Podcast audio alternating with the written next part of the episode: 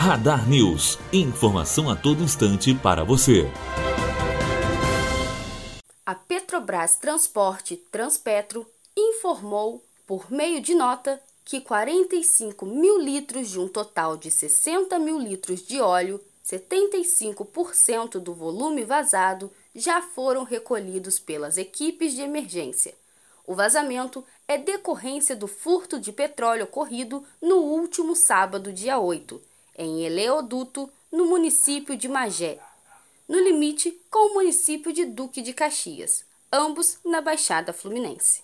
A empresa informou que um sobrevoo de helicóptero realizado no dia passado na Baía de Guanabara constatou a presença de vestígios de óleo somente na foz e nas margens do rio Estrela. A companhia continua trabalhando nas ações de limpeza e recuperação da área atingida.